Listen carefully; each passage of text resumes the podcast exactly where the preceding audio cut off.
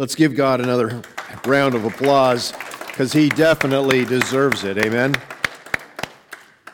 So, several things were uh, running through my mind as I was enjoying worship this morning, and that is that God is faithful. We know that. And we're going to talk about that again this morning that God is faithful. And God's character does not change. God does not change. So, God will always be faithful. Now, here's how we know that people believe it. Here's how we know because our behavior changes to reflect the behavior of God. That's how we know that we believe that God will always be faithful because we will change ourselves. Uh, well, we will allow the Holy Spirit to change us as well. So, uh, a couple of weeks ago, um, we talked about uh, how God is faithful in the age of the patriarchs, right? Abraham, um, when they went down into Egypt, how God was faithful and he brought them out of Egypt and brought them to the Holy Land. Last week, uh, Jeff talked about how God is faithful in life after death, how that, that life doesn't stop just when this body stops. Life continues because God created us in that image. And so this morning, we're going to talk about the kingdom of Israel, the kingdom years, how God was faithful through all of that. So please join me in prayer.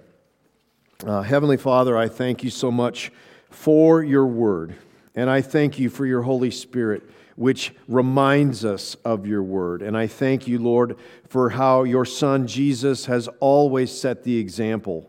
We don't need to worry about how to live our lives because you share with us in your word how to live our lives. Your Holy Spirit convicts us and tells us what's the right way, and you, Lord God, lived it. And if we would just listen to those examples in your word, then we would know exactly what to do. And that is my prayer this morning that we can do that in Jesus' name. Amen.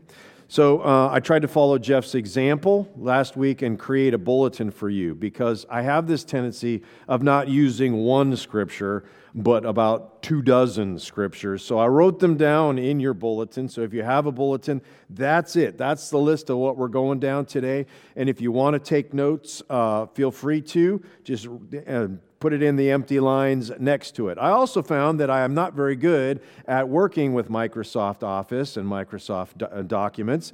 Uh, how that, as I was trying to change this document to make it the way it wanted to, uh, there was a lot of testing of my faith and of my testimony.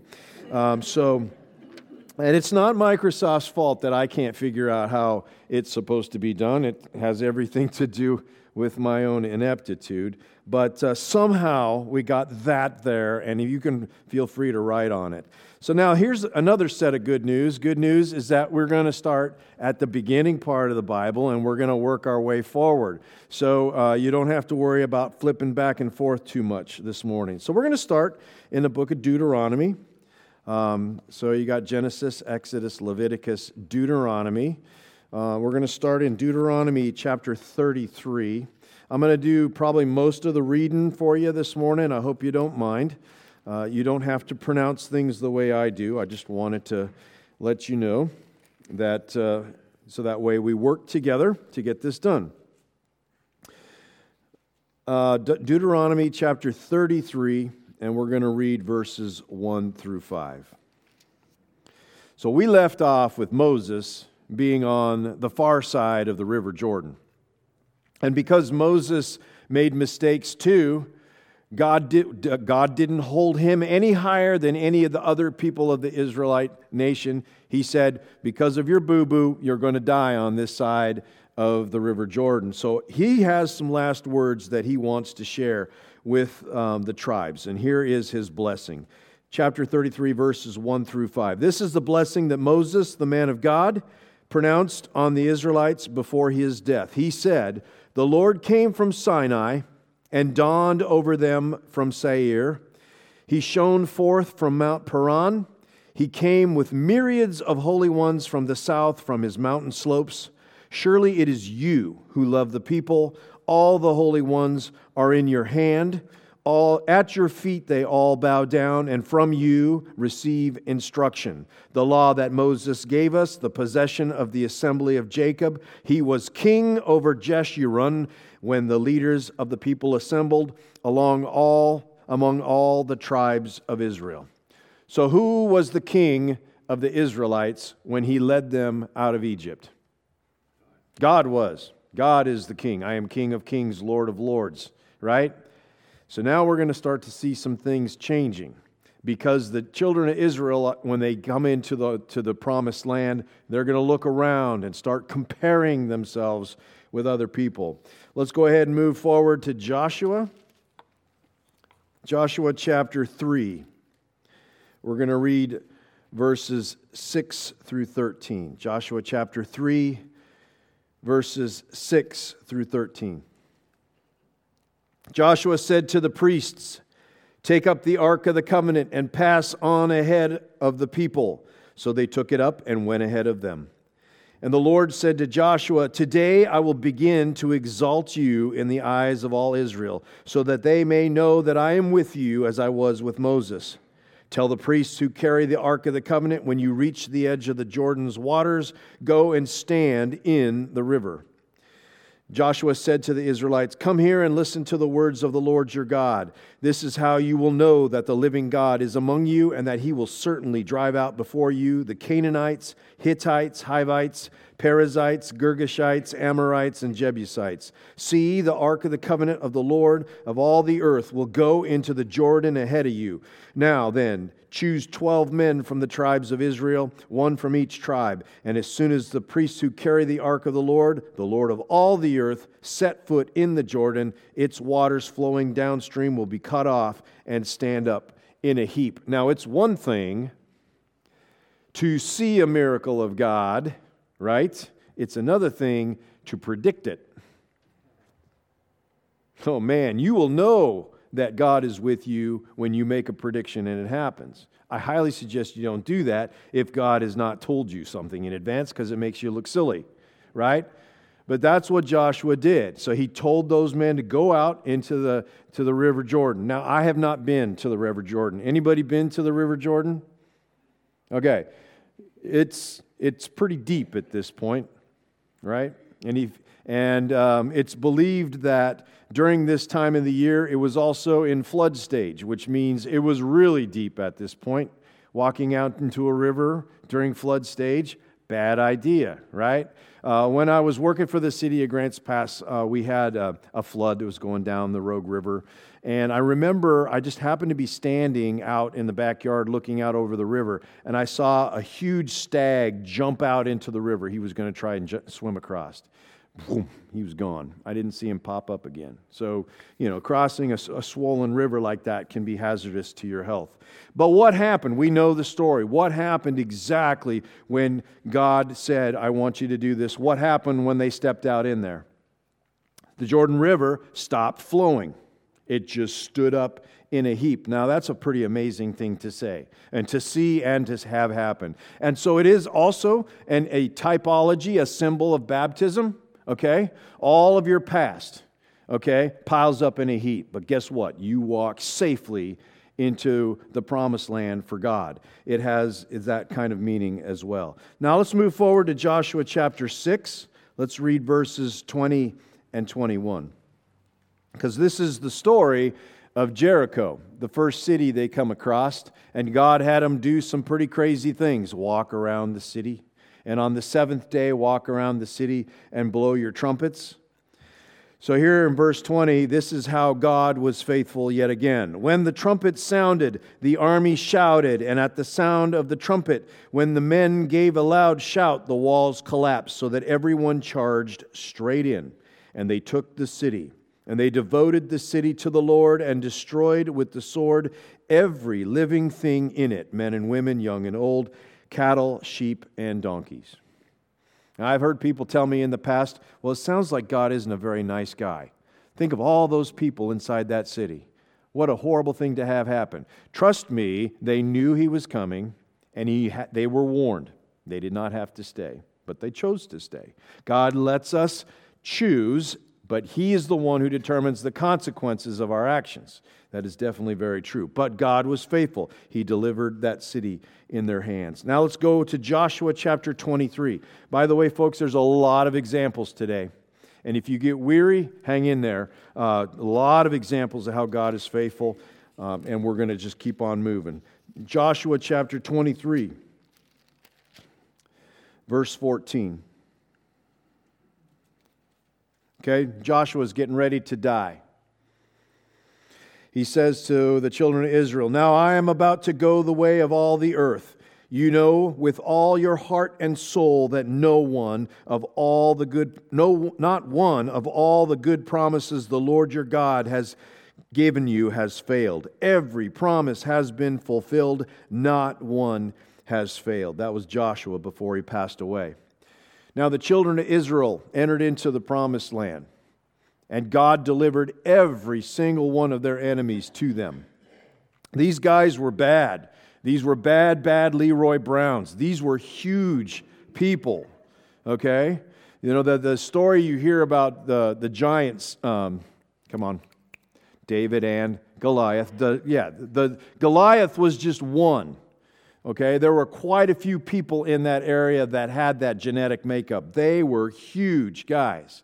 So here we have the Jewish people, okay, which can be tall, but mm, you know, sometimes they're not, going up against huge people. It was obvious that the only way they were going to be successful was to have God drive them out ahead of them, and they did. So now things changed. At this point, now that they were in the Holy Land, now that they were in the Promised Land, they forgot about God, and now we have the time of the judges. And there's many examples over and over again where God is faithful. He will let the children of Israel decide, He will give them the consequences of their decision, and then when they cry out to Him, He will save them. So let's go ahead and turn to Judges chapter 4. We're going to read verses 1 through 7. And if you're, if you're like me and you identify very much with the children of Israel, you will identify with this first sentence. And again, the Israelites did evil in the eyes of the Lord now that Ehud was dead. I don't know eh, who Ehud is, but I do know this that in my life, I know that God is faithful, but yet I keep forgetting and I keep making mistakes. But I also know that God is gracious, He is merciful, and He is kind. And when I ask for forgiveness, He gives it every time. So, um, verse 2. So the Lord sold them into the hands of Jabin, the king of Canaan, who ruled in Hazor. Sisera, the commander of his army, was based in uh, Harosheth Hagoyim, that's a hard one, because he had 900 chariots fitted with iron and cruelly oppressed the Israelites for 20 years. And they cried to the Lord for help. Ding! What were, what were you waiting for? Why did you wait 20 years to cry out for help? Thank you. All right, now see what God can do, right? Now, Deborah, a prophet, the wife of Lapidoth, was leading Israel at that time. So she held a court under the palm of Deborah between Ramah and Bethel in the hill country of Ephraim. And the Israelites went up to her to have their dispute settled. She settled for Barak the son of Abinoam, who uh, from Kadesh in Naphtali, and said to him, The Lord, the God of Israel, commands you, Go, take with you 10,000 men of Naphtali and Zebulun, and lead them up to Mount Tabor. I will lead Sisera, the commander of Jabin's army, with his chariots and his troops to the Kishon River and give him into your hands. Now, God's saying this. I want you to go up to Mount Tabor because I'm going to deliver these bad guys into your hands. Barak said to her, If you go with me, I will go, but if you don't go with me, I won't go. Certainly I will go with you, said Deborah, but because of the course you are taking, the honor will not be yours, for the Lord will deliver Sisera into the hands of a woman. So Deborah went with Barak to Kadesh. Okay, so let's continue on. Um, let's go ahead and hop over to 23, verse 23. On that day, God subdued Jabin, the king of Canaan, before the Israelites, and the hand of the Israelites pressed harder and harder against Jabin, the king of Canaan, until they destroyed him. You know, oftentimes we, we, when, when things are going good in our life, we start to say, wow, man, I've done a great job in that area. I've done an awesome job in that area. And then isn't it funny how it seems like something comes along and humbles us? Right? Because of our arrogance, we take credit for what God is doing. But yet, when we acknowledge our mistakes, when we acknowledge how we've blown it, God is right there. Ding! I've been waiting for you to ask for help. Amen on that. Um, so, in Judges, we also can look at the book, um, uh, chapter 6. Um, we're not going to read all of this, but you got Gideon. Gideon was a chicken. Gideon was not a brave man. Gideon definitely liked to let other people fight his battles for him. Gideon is an awesome example of how God is faithful. He took a chicken and turned him into a mighty warrior for God. Okay, that's chapter 6 of Gideon. Uh, and then, of course, when we get to um, chapters 13 through 16, we hear about Samson. So if God can use a chicken, then he can definitely use me because there's times when I get nervous too. But God is faithful, he brings us through. How about somebody who is totally unworthy of their skill set? Have you ever met someone like that? From the day they were born, they could bounce a basketball and do, and do a slam dunk. From the day they were born. And here you are taking shot after shot, missed that one, missed that one, missed that one. Well, Samson is a great example of somebody who had a skill set that God gave him. He didn't deserve it. What a turkey. This guy did everything the opposite of what God told him to do, but yet God used him to save Israel. Chapters 13, 14, 15, 16. Good golly, Samson. I mean, he's like, I want you to marry ladies that are Israelites. Okay, I'm going to choose somebody else. All right, now I want you to, you know, I mean, I don't want you to touch anything unclean or dead. Okay, I'm going to grab some honey out of a lion and eat, it. eat it. Everything he did was wrong. So take, um, take heart if you feel like that's you and me. If I blow it over and over again, take heart because where did the source of strength for Samson lie? In God, absolutely, in God. So now let's move forward to Ruth. Love the book of Ruth. Great book. We're going to read um, now the story of Ruth is that Ruth moved to the country of Moab. Her husband died, her sons died, but Ruth was, fa- um, I'm sorry, uh, Naomi. Yeah, Ruth was faithful. And this is the scripture verse that I wanted to share with you this morning out of Ruth, chapter um, 1, verse 16. But Ruth replied, Don't urge me to leave you or turn back from you, for where you go, I will go, and where you stay, I will stay. Your people will be my people, and your God will be my God. Which proves to me that God is faithful not only to the Israelites, but he fulfills his promise, which he said to Abraham, that through your seed all nations will be blessed. Because God is not a respecter of persons. So Ruth got to be a part of the promised land as well. And keep in mind that Ruth married a guy named Boaz, and Boaz had a son named Obed, and Obed had a son named Jesse, and because of that blessing that God put together, we had King David. So, this Ruth is the great great great grandma of King David. That is pretty awesome. And that's how God keeps his promises. He is definitely faithful. So, now let's get into King David. We're going to hop into uh, first, first Samuel chapter 5. Um, you can read um, you can read about how the people of Israel demanded a king. They wanted to be just like every other country out there. They got a king, we want to have a king. Now, in the past, every time they needed to fight, God said, I will deliver them into your hands. Who did the fighting? Well, God did the fighting, but the people had to participate, didn't they? Now they want somebody else to do it for them. I want the government to do it for me. I want the government to raise an army, and I want the government to, to fight for me. And that's the challenge that we see, right? Um, so they weren't willing to trust in God, and they weren't willing to take that risk, and they wanted a king. So here we are. We want a king. And so, of course, uh, uh, God had shared with them what's going to happen if you get a king. If you get a king, he's going to tax you. Okay, he's going to take away your young sons and he's going to train them in the army. He's going to take away your young daughters and have him serve him at his palace.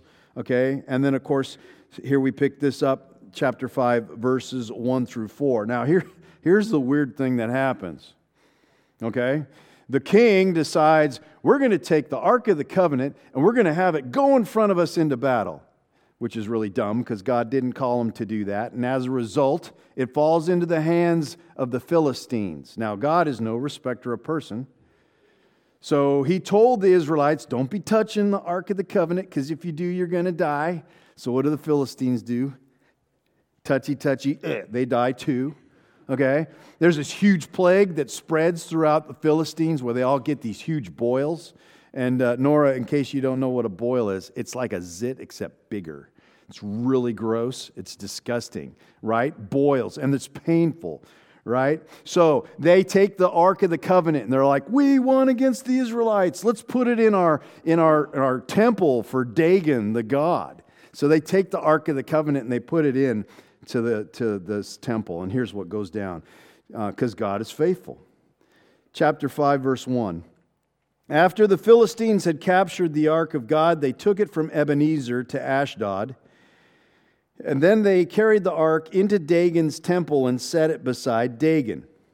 And when the people of Ashdod rose early the next day, there was Dagon, fallen on his face on the ground before the ark of the Lord. Who knocked over our God?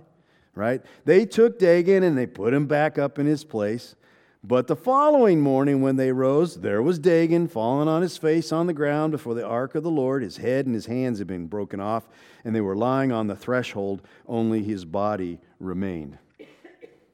So even dumb idols worship God and the things that represent God because God is faithful. Now, there's some symbols in there. Your hands and your feet are symbols of what you do and where you go right? So not only did God humble and humiliate a false god Dagon, but he also made it so he couldn't do anything or go anywhere, right? God is proving to us that he is faithful. I love that. That is awesome. Uh, in in First Samuel. Uh, now we go ahead and go to chapter eight. We're not going to read everything there is, but here is where in chapter eight they wish for a king. So you can read that for yourself. The people long for a king, uh, and of course. Um, God is talking to Samuel and he says, Now don't cry, Samuel, because Samuel was brokenhearted. Don't cry, Samuel. It's not you they've rejected, they've rejected me as their king. Right? And now let's go ahead and move forward to um, 1 Samuel chapter 16 and let's learn about David. Once again, God is faithful. He's the one who moves through time and changes history to make it the way he wants it. Verse 7 says, But the Lord said to Samuel, Do not consider his appearance or his height, for I have rejected him, meaning the other brother. The Lord does not look at the things people look at. People look at the outward appearance, but the Lord looks at the heart.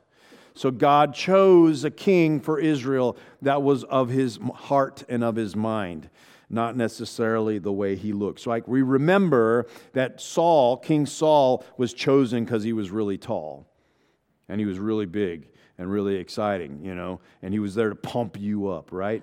Um, but David was different, right? Now let's go to chapter 17 and we're going to read um, verse 37.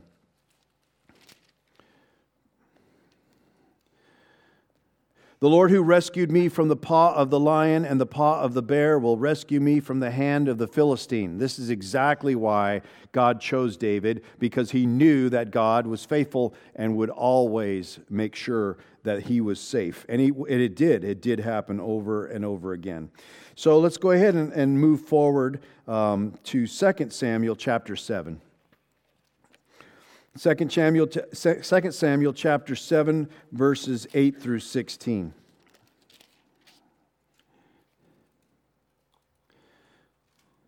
This is God talking through his prophet. Verse 8 says, Now then, tell my servant David, this is what the Lord Almighty says I took you from the pasture from tending the flock, and I appointed you ruler over my people Israel. I have been with you wherever you have gone, and I've cut off all your enemies from before you. Now I will make your name great, like the names of the greatest men on earth, and I will provide a place for my people Israel, and I will plant them so that they can have a home of their own and no longer be disturbed. Wicked people will not oppress them anymore as they did at the beginning and have done ever since the time I appointed leaders over my people Israel. I will also give you rest from all of your enemies. The Lord declares to you that the Lord Himself will establish a house for you. When your days are over and you rest with your ancestors, I will raise up your offspring to succeed you and your own flesh and blood, and I will establish His kingdom. He is the one who will build a house for my name, and I will establish the throne of his kingdom forever. I will be his father, and he will be my son. So, physically, who's he talking about? Who was the next guy after King David? Solomon. But who is he spiritually talking about? Jesus Christ. Absolutely. Jesus Christ did what no human could do. He established the throne of David forever and ever. That's the Messiahship right? So now let's go to chapter 22. King David is old. He's singing a song of praise to God. Um, you can read all of it. All of it is amazing. It is amazing, amazing. But I just really wanted to focus in on verse 31. So, Psalm, um, 2 Samuel 22, verse 31. And oh, by the way, we don't have time this morning to get into the Psalms. We don't have time this morning to get into Proverbs, Ecclesiastes. So many things that show the faithfulness of God. But as for God, his way is perfect. The Lord's word is flawless. He shields all who take refuge in him. For who is God besides the Lord? Who is the rock except our God? There is none. Amazing. All through his life. Now, uh, when we get into the book of First Kings, let's go ahead and take a look at chapter 8. So, First Kings is talking about what goes on after David. Okay? First Kings, um, I'm sorry. Yes, First Kings chapter 8. I lost my place in my notes. I apologize. Verse 46.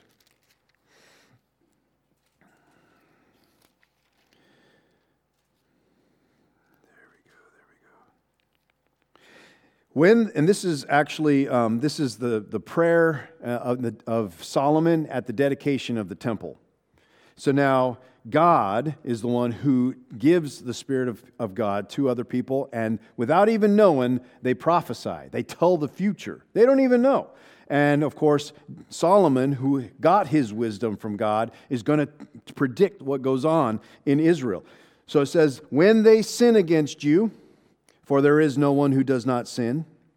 And you become angry with them and give them over to their enemies, who take them captive to their own lands, far away or near.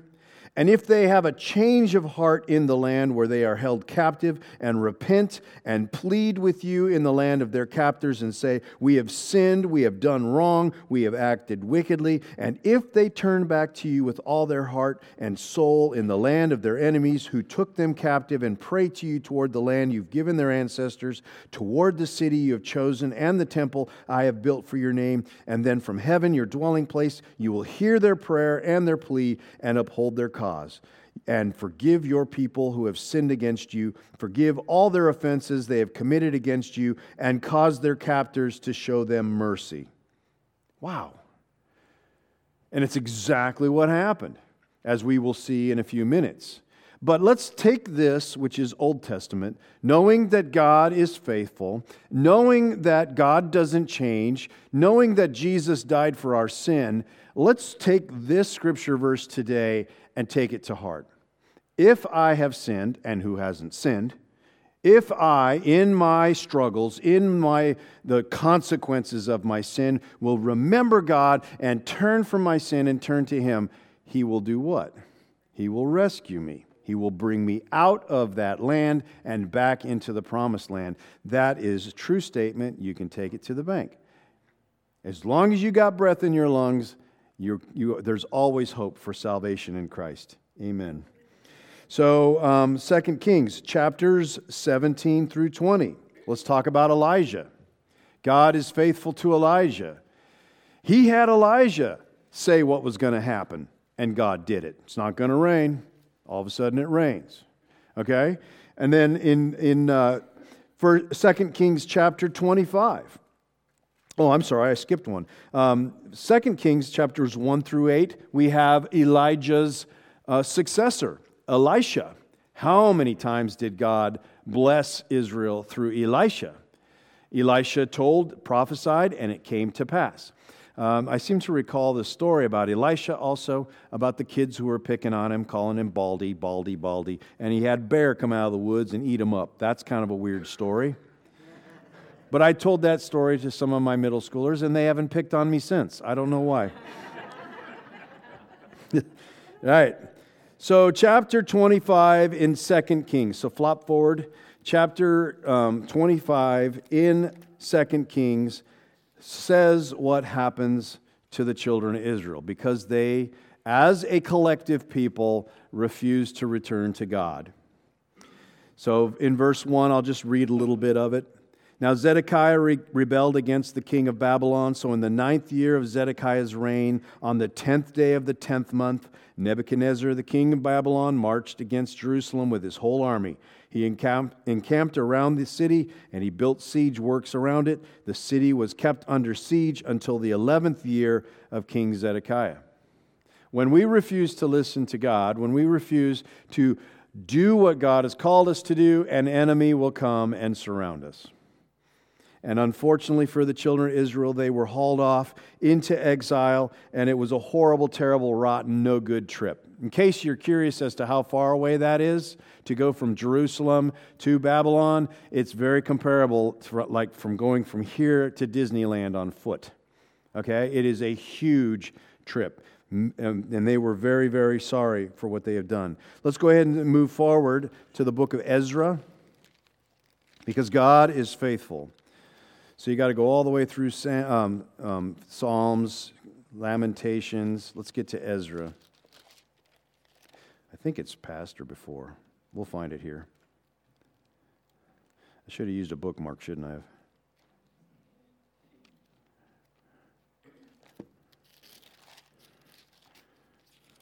Ecclesiastes. Oh boy. Song of Psalms. Which, by the way, song, the Song of, of Psalms, Solomon, Song of Songs, is great. It is a great love story between God. And I'm having a hard time finding Ezra. So we're just going to go ahead and um, chapters 1 through 4, chapter 1, verses 1 through 4. God fulfilled all of his promises. He turned the heart of the king toward the people of Israel, and he caused them to be blessed he allowed them to return to Jerusalem and start rebuilding the temple. Ezra chapter 3, verses 10 through 13 God is good, his faithful love endures forever. That is well. Nehemiah chapter 9, verses 32 through 33. Nehemiah shares that God, you alone have remained faithful. You alone have remained faithful. Then we get to the book of Esther, chapter 4 verses 12 through 14. God uses Esther to save the Jewish people who are still back in the Babylonian area. Era area was conquered by the Medes and the Persians and King Darius. Then we had Xerxes, a relative of Darius. Um, he listened to Haman. Haman came up with some goofy plan to kill all the Jewish people, but it was Esther who uh, had her her um, uncle Mordecai share to her, perhaps You've been placed in this place at this time for this very purpose to share with the king. So God was faithful and he used Esther. So, with all of that said, we have gone from entering into the Holy Land to being kicked out of the Holy Land to being allowed by God to return to the Holy Land. And through all of that, God has proven that He is faithful. Now, this one I can find for sure, for sure. Let's turn to Hebrews Hebrews chapter 11. Verses 23 through 39. Because this is the summary. I don't have to give you the summary of what we talked about because the author of Hebrews is going to do it for us. By faith, Moses' parents hid him for three months after he was born because they saw that he was no ordinary child, and they were not afraid of the king's edict. By faith, Moses, when he had grown up, refused to be known as the son of Pharaoh's daughter. He chose to be mistreated along with the people of God rather than enjoy the fleeting pleasures of sin. He regarded disgrace for the sake of Christ as of greater value than all of the treasures of Egypt because he was looking forward to his reward. By faith, he left Egypt, not fearing the king's anger. He persevered because he saw him who is invisible. By faith, he kept the Passover and the application of blood, so that the destroyer of the firstborn would not touch the firstborn of Israel. By faith, the people passed through the Red Sea and on dry land. But when the Egyptians tried to do it, they were drowned. By faith, the walls of Jericho fell after the army had marched around them for seven days. By faith, the prostitute Rahab, because she welcomed the spies, was not killed with those who were disobedient. And what more shall I say? I do not have time to read about Gideon, Barak, Samson, Jephthah, and of David and Samuel the prophets, who through faith conquered kingdoms, administered justice and gained what was promised, who shut up the mouths of lions, quenched the fury of flames, and escaped the edge of the sword, whose weakness was turned into strength, and who became powerful in battle and routed foreign armies. Ladies received back their dead, raised to life again. There were others who were tortured, refusing to be released so that they might gain an ever better resurrection. Some faced jeers and floggings, even chains and imprisonment. They were put to death by stoning. They were sawed in two. That's gross. They went in about in sheepskins and goatskins, destitute, persecuted, and mistreated. The world was not worthy of them. They wandered in deserts and mountains, living in caves and in holes in the ground. These were all commended for their faith, yet none of them received what they had been promised, since God had been planning something better for us, so that only together with us would they be made perfect. Here's the takeaway. Therefore, since we are surrounded by such a great cloud of witnesses, let us throw off everything that hinders and the sin that so easily entangles, and let us run this race with perseverance, the race marked out for us, fixing our eyes on Jesus, the pioneer and perfecter of our faith. Amen. Please pray with me. Heavenly Father, you have showed us over and over again that you are faithful. You put us on the path. You turned us in the right direction. You told us to go, and we wander off. You find us when we call out to you, and you put us on the path. You set us in the right direction, and you lead us where we need to go, and we wander off. Lord Jesus, please, today, continue to set us on your path. Help us to make America realize that it is only through you that we can be America that we've known in the past. It is only through you, Lord Jesus, that we can be a nation that glorifies you. Pray for Josephine County, Lord. Please, Lord God, put us on the path. Help us to be faithful because it's only through you that, that our county, our community can glorify you and do what is right. Help us as citizens of your new kingdom, Lord, to follow you in everything you ask us to do because only then can people see what it is you want us to do and they can also do the same thing. We love you and thank you for this privilege, and we ask this in Jesus' name. Amen.